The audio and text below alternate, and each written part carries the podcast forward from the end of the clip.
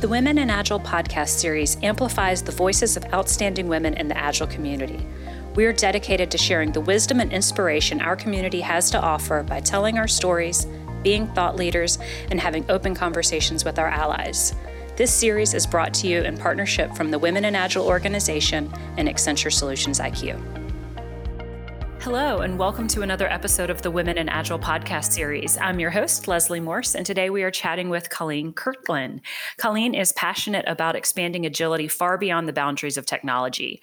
She's currently an assistant vice president of emerging technology for Pacific Life, and outside of work, enjoys constructive activism in the environment and education, where she works with underserved students. Colleen is driven to help create learning organizations that inspire people to continuously deliver value while reinventing themselves. And she believes that as automation displaces traditional human work, there's a great need to evaluate and leverage technology to improve the human condition. Colleen, thank you so much for being with me today. So delighted, Leslie. Yeah, I um I I your your background and your profile really piqued my interest as I was getting prepped for our discussion, and even just as we've been chatting, um, getting ready to start recording today. Uh, there's a lightness to your energy that I'm just really excited to get to share with everybody.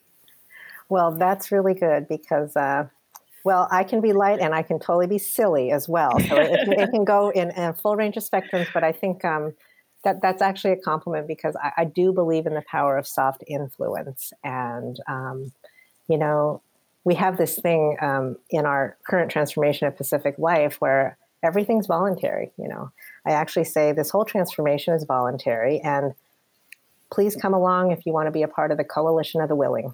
So everyone now says coalition of the willing. And um, it's amazing what you can do when you seed willingness and desire in people. Yeah, yeah. And there's something about this idea of being willing and the power of invitation. Um, mm-hmm. And you know, we always talk about psychological safety and creating safe places as as agilists, and really just sort of in today's work cultures in general, and giving those people that opportunity to opt out is mm-hmm. so important. And I think that coalition of the willing is a really great way to phrase that.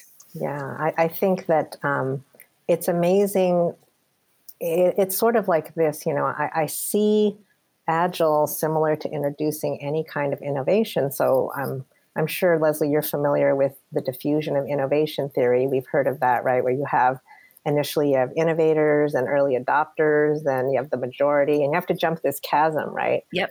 But how do you start right? Because because i mean i think we've all perhaps been a part of completely top down agile transformations and how ineffective that is um, because it's like where did this come from? And and and is there that that that kind of desire right on the ground? And it's interesting too because a lot of um, sort of change management practices also support this coalition of the willing idea. So it's not like a totally new idea. I mean one nice thing was when our uh, hr department at pacific life introduced the ProSci change model the ADKAR change model where you cultivate awareness, then the d- desire, then the knowledge, then the ability, then the reinforcement.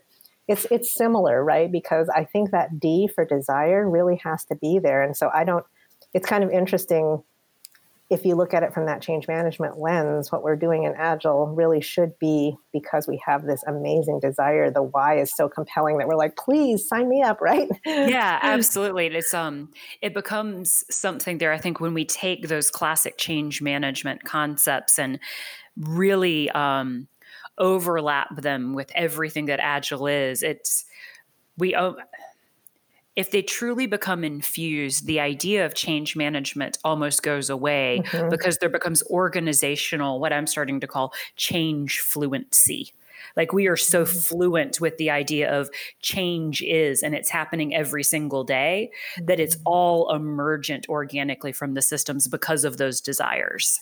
Well, don't you find it amazing though that um, it, it, it's as if we sort of in this age of digital transformation think that suddenly we have to change where in fact life has always been chaotic and sort of changing yes so it's yeah. sort of like a re-acknowledgement of you know what's been true for centuries uh, about yeah. change and and like you said emergence and and that sort of do we really cause it like nobody really knows what makes things change because you know it, it's complex right i mean we could be one agent in this whole system of change and we make a little change and that affects something else and that affects something else. And the question was did we ever have a completely stable you know predictable world no, we just pretend like we do. and we've taught our brains that that's what's happening. And so yes. it's uh, the neural pathways don't fire like that.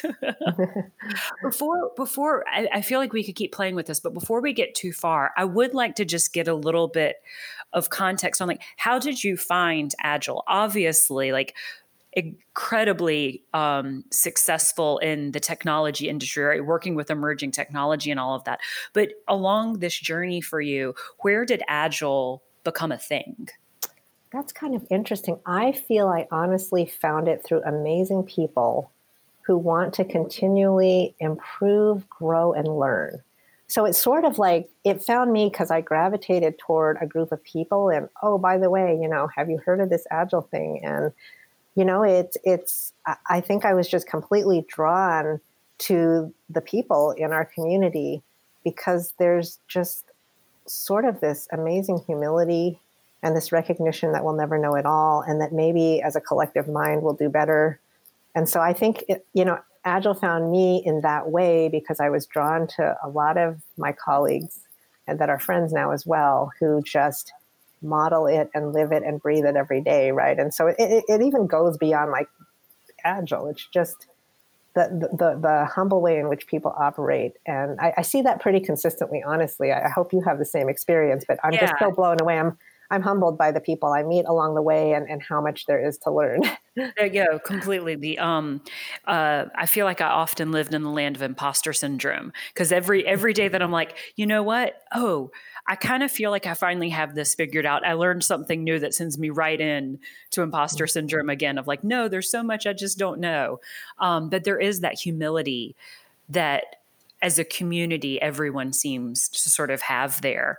Um, and in playing in the space of emergent technology the underpinnings of what we get is the benefits of agile right? Naturally go together that fast inspect and adapt and all of those things as we're working as you're working with emerging technology every day. So as an executive um, for a large organization what's sort of your view of sort of the state of the agile industry? And i'll actually kind of take it back to that framing you gave us a few minutes mm-hmm. ago around you know early adopters versus late adopters and, and crossing that chasm. Like how, how do you see the state of the world?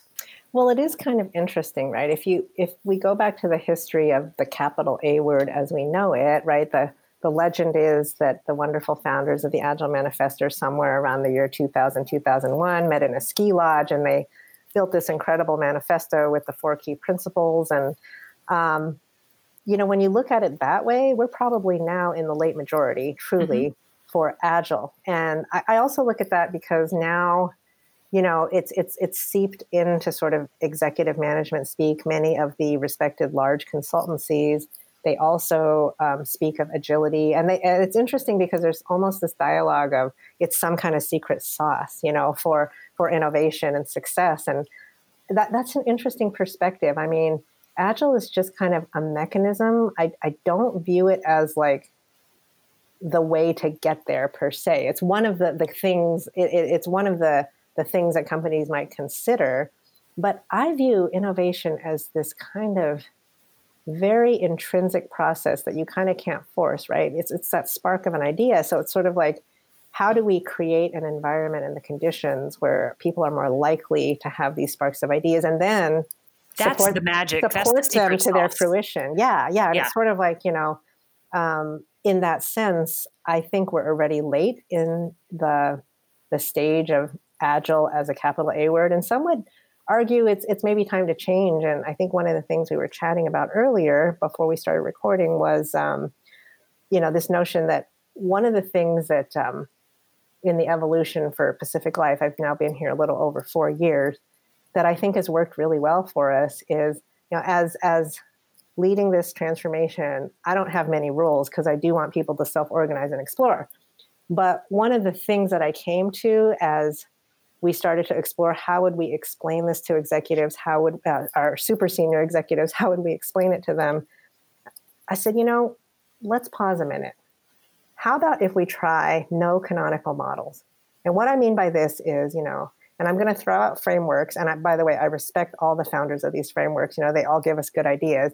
You know, you've got LeSS, you've got Scrum at Scale, you've got SAFe, all these like brands of Agile, right?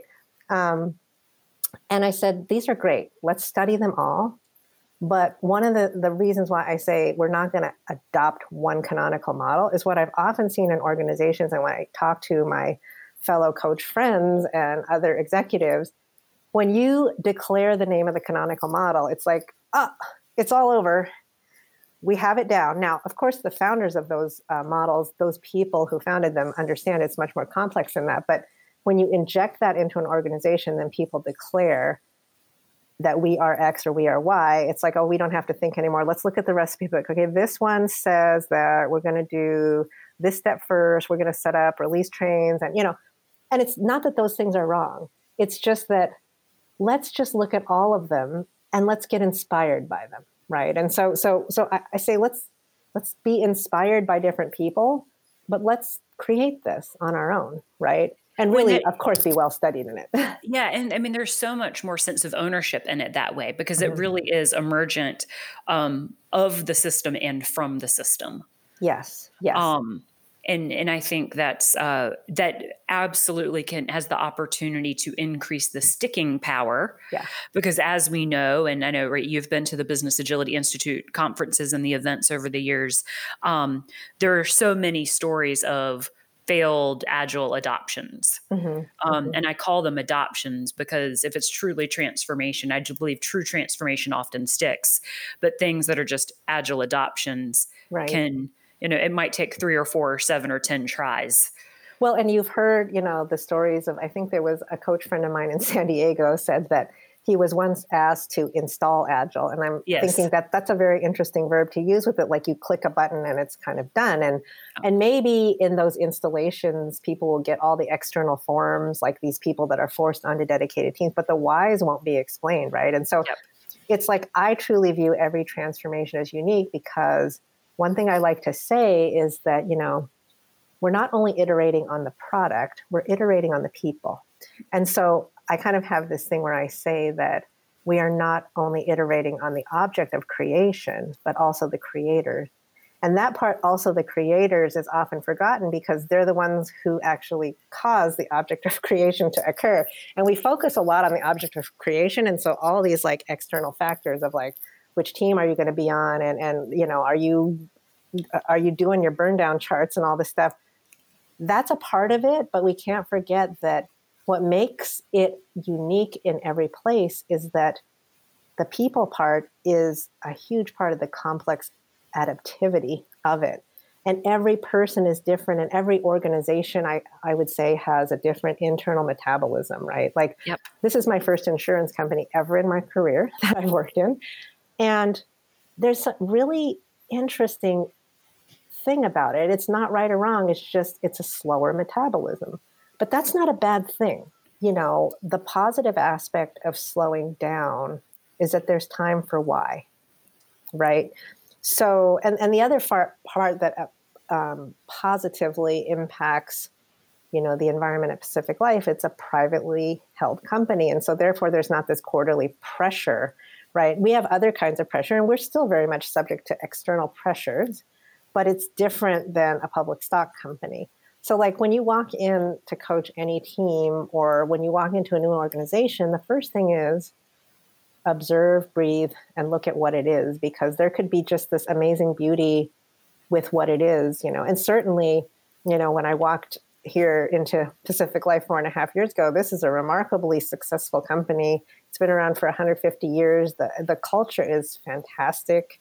There's a lot of really supportive people. It's a very, you know, when I look at different executive teams I've worked with, I, I, there's a huge ton in the environment that's positive, right? So, yes, decision making takes a long time. And if you, like suddenly, if I walked in and said, let's let's all just do Scrum, well, that wouldn't necessarily work because for people who haven't iterated on two weeks, that's like, why and what are you yeah. doing, right?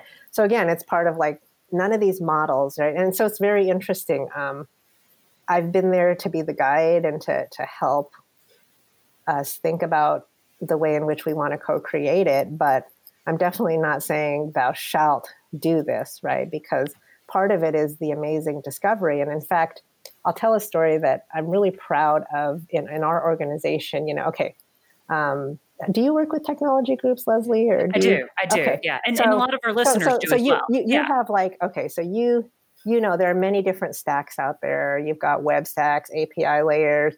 You've got you know in in our organization we have a mainframe as many insurance companies do. So take a wild one on which group was the first to really like tip agile um, so I'm actually, uh, my instinct is telling me that it's the anti pattern here, and I'm going to pick mainframe. You're right. well, of course, because I would have to tell this story, right? Yeah, and because as I say, which and, is unlike anything I've actually experienced in my well, career. Well, and this is the beauty of it. It was that you know, um, I think that there, there was a story. We we actually had um, a, lar- a, a, um, a project effort that involved kind of a lot of work. I mean, I'll say it that way. And we had a hard time launching this because there were, I think one of the analysts showed me some attempt to launch it. It was like a 500 page requirements document or something, right? And I think people were just pounding their heads as to how in the heck we're going to even get this started. And, and, and there's the, the leadership in that area, they're very supportive and, and, and they had heard about this agile thing and they said, hey, what harm can it do if we send a couple of our analysts to some agile courses, right? Who knows what'll happen? you know, they come back and it's like the buttons started clicking. I mean, and these were like some of the, you know, sharpest people in our organization said, I think, I think we can do, I think we can do this. And they tried it and they had MVP like within five months and the customer was delighted. The internal, and the, the customer actually said, our business partner said, I think we want to work like this from now on, right? And so, and at that point, then they started running into kind of the challenges you have with integrating with other teams who are going at a different pace and may not be mm-hmm. working the same way. And they said, Can we please get some coaching in here to help us? And of course, then I'm like, Of course, let's go get some external coaching, coaching to help us, you know, do this. But I think the beauty of it was that it was the team's discovery and their excitement. And I could feel when that tipping point happened, it was like a eureka moment, right? And, oh yeah. And and and and of course, then if if if the mainframe team stands up to do it, you know, that's just like what? and you know, because because that's not traditionally what we know. So so that is a story I like to tell because it's like you you could you should always allow for that surprise of where things emerge, right? And this is a perfect example of like the teams. Now, of course, we have a lot of other teams that were experimenting at the time but that's just such an unusual place for typically an agile transformation to kind of hit a tipping point right? Absolutely absolutely. And i think and there's such i think there's such beauty in other technologists going well gosh if they can do it there then of course we should be able to get it figured out. Just because of the inherent I guess, stereotypes of the limitations of yeah. more rapid development in the mainframe. And, and there definitely, you know, had been in the past, you know, tool limitations, the way in which, you know, the app is built. But mm-hmm. even there now there are there are tool sets that are starting to address that. So it's sort of like that's that's a primary lesson of sort of individuals and interactions over processes and tools, tools. right? Because that's yeah. like, yeah, it's not the tool that's going to make it. It's something else that's the secret sauce. Know? Yeah. So there, to sort of kind of maybe wrap up this phase of our discussion today, as you think about the the leadership you've provided within Pacific Life around the agile transformation, because I want to talk about how you've been using agile in other ways mm-hmm. and sort of the agile outside of just technology. Mm-hmm. Any sort of advice or um, pointers you might want to give our listeners about things you've learned through that journey? Oh man, that's so hard because I feel like I've learned so much, and I'm I'm so grateful for the opportunity uh, to be here at Pack Life. Honestly, it's such a wonderful bunch of people. Um, you know, I think I've grown the most in terms of studying and understanding complex adaptive systems because the second we said no canonical models, I said uh, my father's a physicist, so I always have to find scientific basis for whatever I'm thinking about. And so I discovered, you know, a lot of the people who do think about systems and complex adaptive systems. And I said, this is something I can just, I'm still studying it today, you know, and I'm, there, there are brilliant minds, uh, really brilliant minds who think about it. There's so much material on it. Um, the Santa Fe Institute is uh, an organization I've discovered. They are all about studying complexity, and it is really interesting. I think they're interested in those emergent patterns, right? And and I think that was probably the biggest growth for me is like watch the pattern and guide it and let it find its own voice you know and that's that's what i'm here for i feel like that's my mission is is allowing everybody's natural voice to come out and whatever whatever it may be right? Whatever yeah. it may be. Yeah. Yeah and the thing actually i i love about hearing that and i want to relate it back to a little bit of how you talked about when you arrived there and some of the important things is like you talked about you came in here using a model that I've heard other coaches talk about um, called enter, center, turn right? You entered the system, you took that time to center yourself on what is here, what is this mm-hmm. organization's culture like, and then finding those opportunities to turn through that invitation and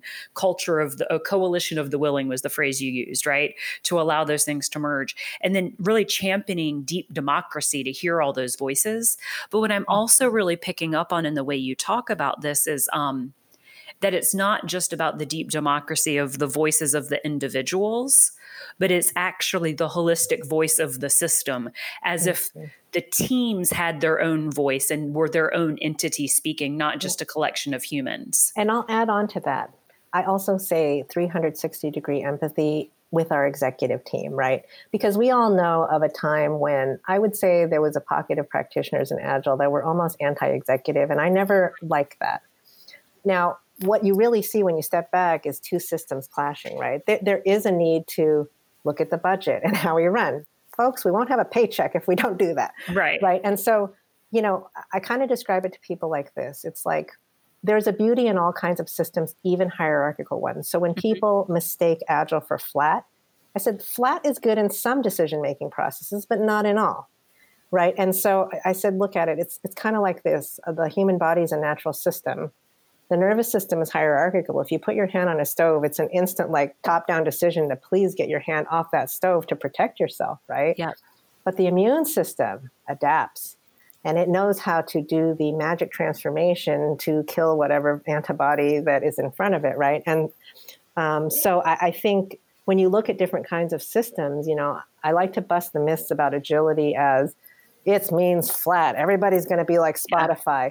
And it's like, oh, by the way, you know, that's not necessarily true. And, you know, as I learned more from the coaches who were coaching Spotify through their most transformative period, there's actually a management hierarchy there, but they just view the management hierarchy, they view themselves as supporting the team, right? Yep.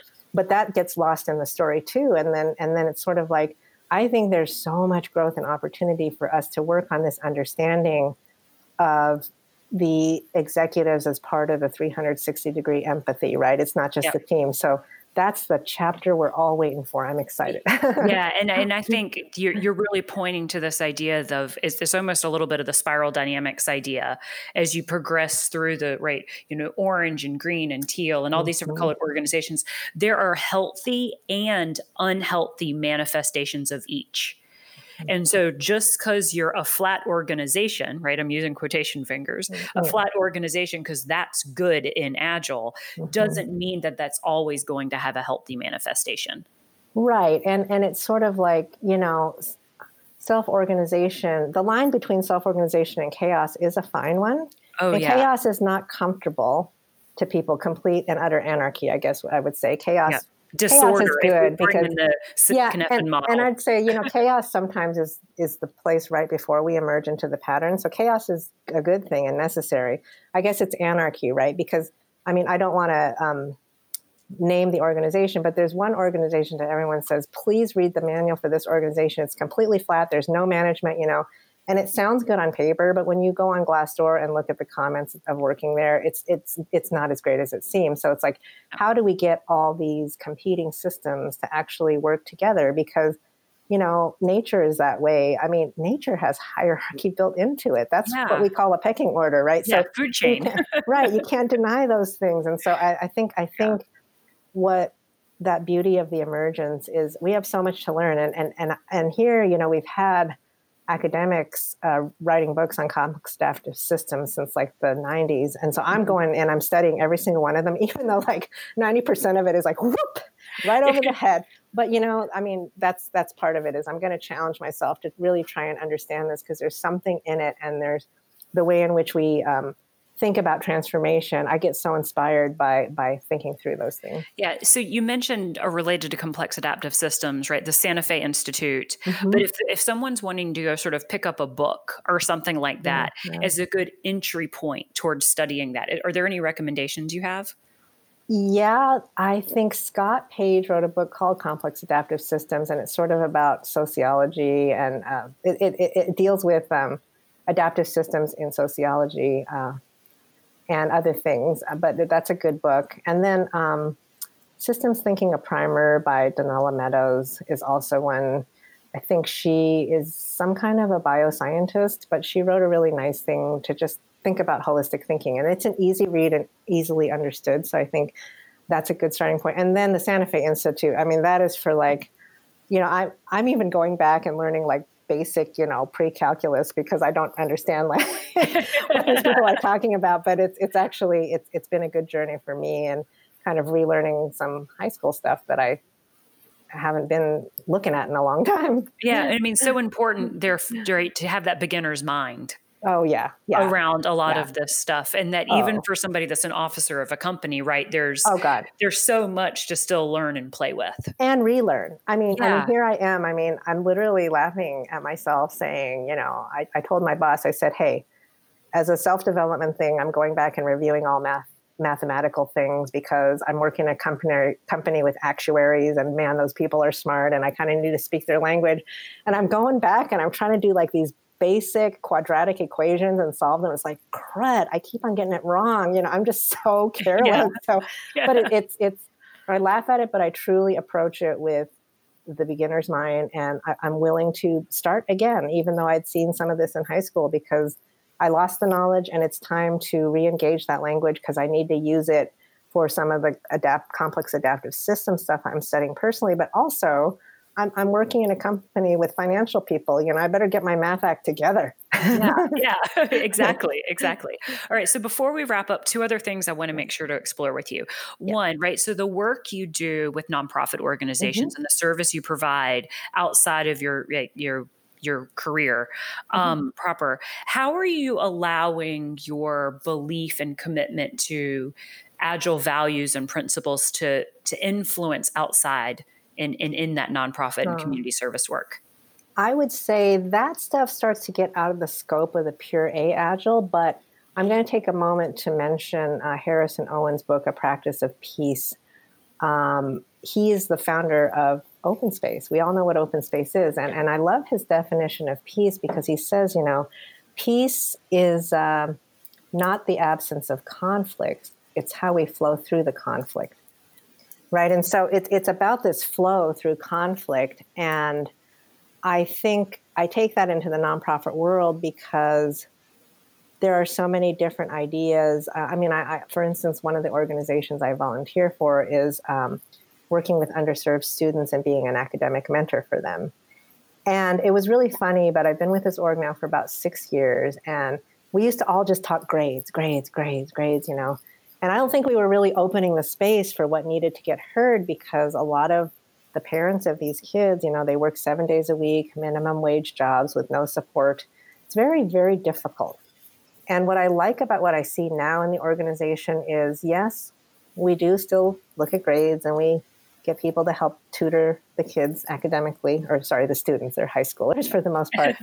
but, um, you know, we started to bring in conversations about like depression and suicide because that's really what's on their mind right and so and so i guess my point is that part about opening space is what i bring directly into the volunteering because that has i mean we barely the only thing i've shared with our students is like personal kanban to get homework done but beyond that yeah. technique everything else is about really hearing what's on people's minds and when you really empathize with the conditions that a lot of our students have to uh, deal with in their daily lives, it's no wonder that their grades aren't matching up. right yeah. and so so we have to get into these other conversations and so i'm really glad to see now that we're talking about the stuff that matters to them as hard as it is to hear the word suicide right yeah yeah it almost like and i've this literally is like new ideas firing in my brain right now in this conversation like i'm almost seeing that there's like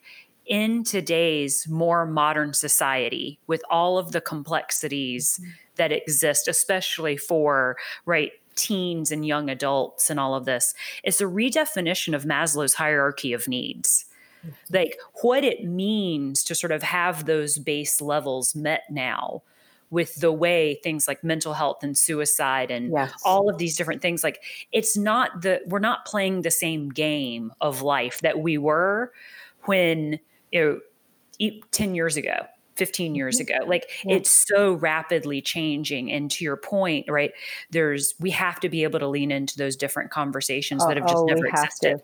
And I mean, the system is bigger than we are. And a quick example is I mean, I live in Orange County, California, and it's very expensive to live here. And it's displacing a lot of people.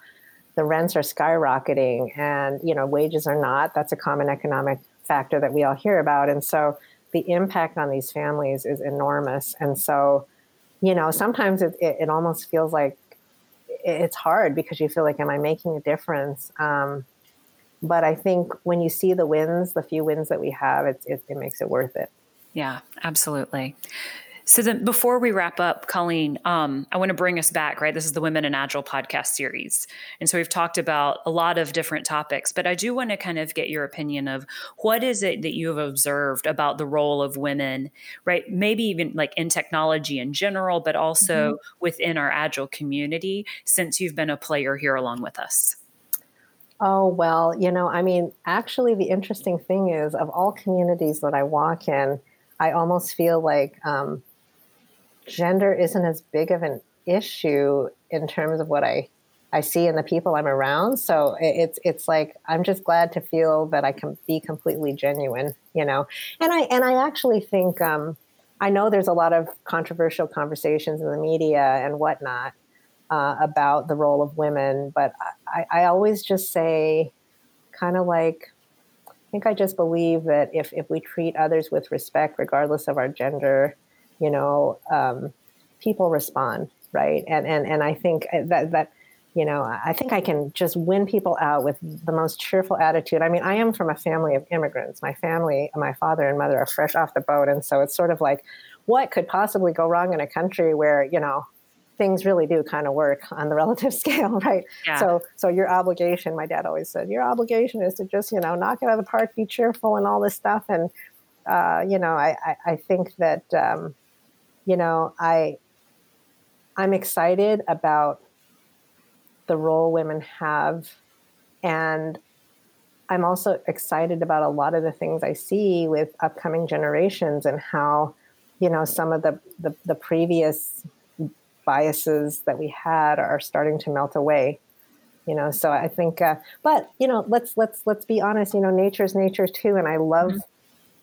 I, I, love being a woman you know and i and i yeah. love working with men and women and i love having diversity in the environment that i work in you know love that yeah, I think that's great. Any advice for women earlier in their careers or maybe new to Agile that you'd want to sort of leave them with as we wrap up today? Yeah, I think just find who you really are and then roar. yeah, I love that. And, and if and if you if you were seeing someone roaring, right? Or if you if you knew you were roaring yourself, like what would you be calling sort of within you to produce that roar? Well, roar is amazing because it can be gentle you know, rivers roar and they're amazingly gentle on the surface as well. So I, I think um, there's all kinds of roaring. There's definitely loud roaring and there's soft roaring, but I think um, whatever it is, when you can just tell when people have found themselves and know who they are, there's just this amazing liberating factor in the things you do in life, right? Because you really see that every day is this wonderful opportunity to engage with people to explore and to have your mind change, to change others' minds, to influence, and this exchange with people, you know. And I, that's the thing I wake up to every morning, just thinking, you know, what are the amazing interactions I can have? Yeah, this it sounds like authenticity, curiosity, and courage. I uh, yeah, yeah, very good words. Yeah, there. definitely. Yeah. That's awesome. Well, Colleen, any final thoughts before we before we wrap up? No, thank you so much, Leslie, for your time. I really appreciate you know yeah. having this opportunity as well. yeah, thank you so much for being here. It was a joy to chat with you. I feel like we probably could have gone on for two hours if we wanted to. um, so we may have to get you back on for another conversation. But greatly, greatly Absolutely. appreciate it. Wonderful. Excellent. Thanks again. And thank you for listening to this episode of the Women in Agile podcast series. It's brought to you in partnership from the Women in Agile nonprofit organization and Accenture Solutions IQ. We hope you've learned something new and invite you to tell a friend or a coworker about the podcast. You can go online to womeninagile.org to learn more about our initiatives and find additional inspiring podcast conversations. Thanks for listening to this Women in Agile podcast episode. Find more inspiring conversations by visiting womeninagile.org slash podcast checking out the podcast series on iTunes, or visiting your podcast application of choice. If you have an idea for a topic, speaker, or feedback on an episode, please reach out to us via email through podcast at womeninagile.org.